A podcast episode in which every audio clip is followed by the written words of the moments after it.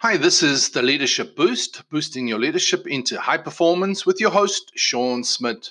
We're on episode 39 Leaders Spread the Power. No person will build a great business who wants to do it all himself or herself or get all the credit. Dale Carnegie.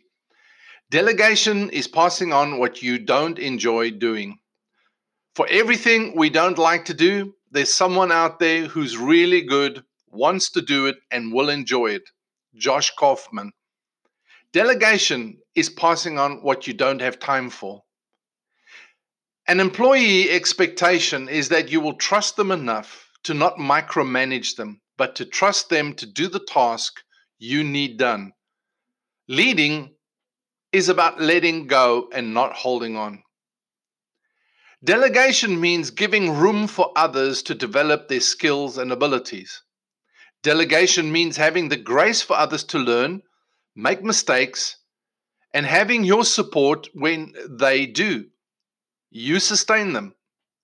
Delegation means or requires the willingness to pay for short term failures in order to gain long term competency. Dave Ramsey.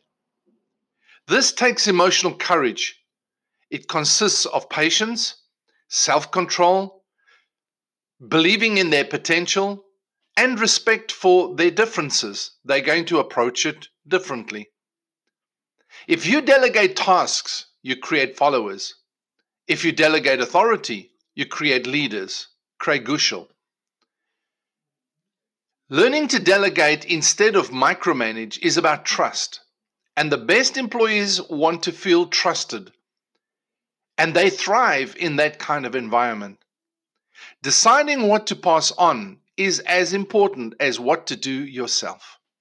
Finally, delegation makes your employees feel they are an integral part of the organizational and your mission. Thank you for listening.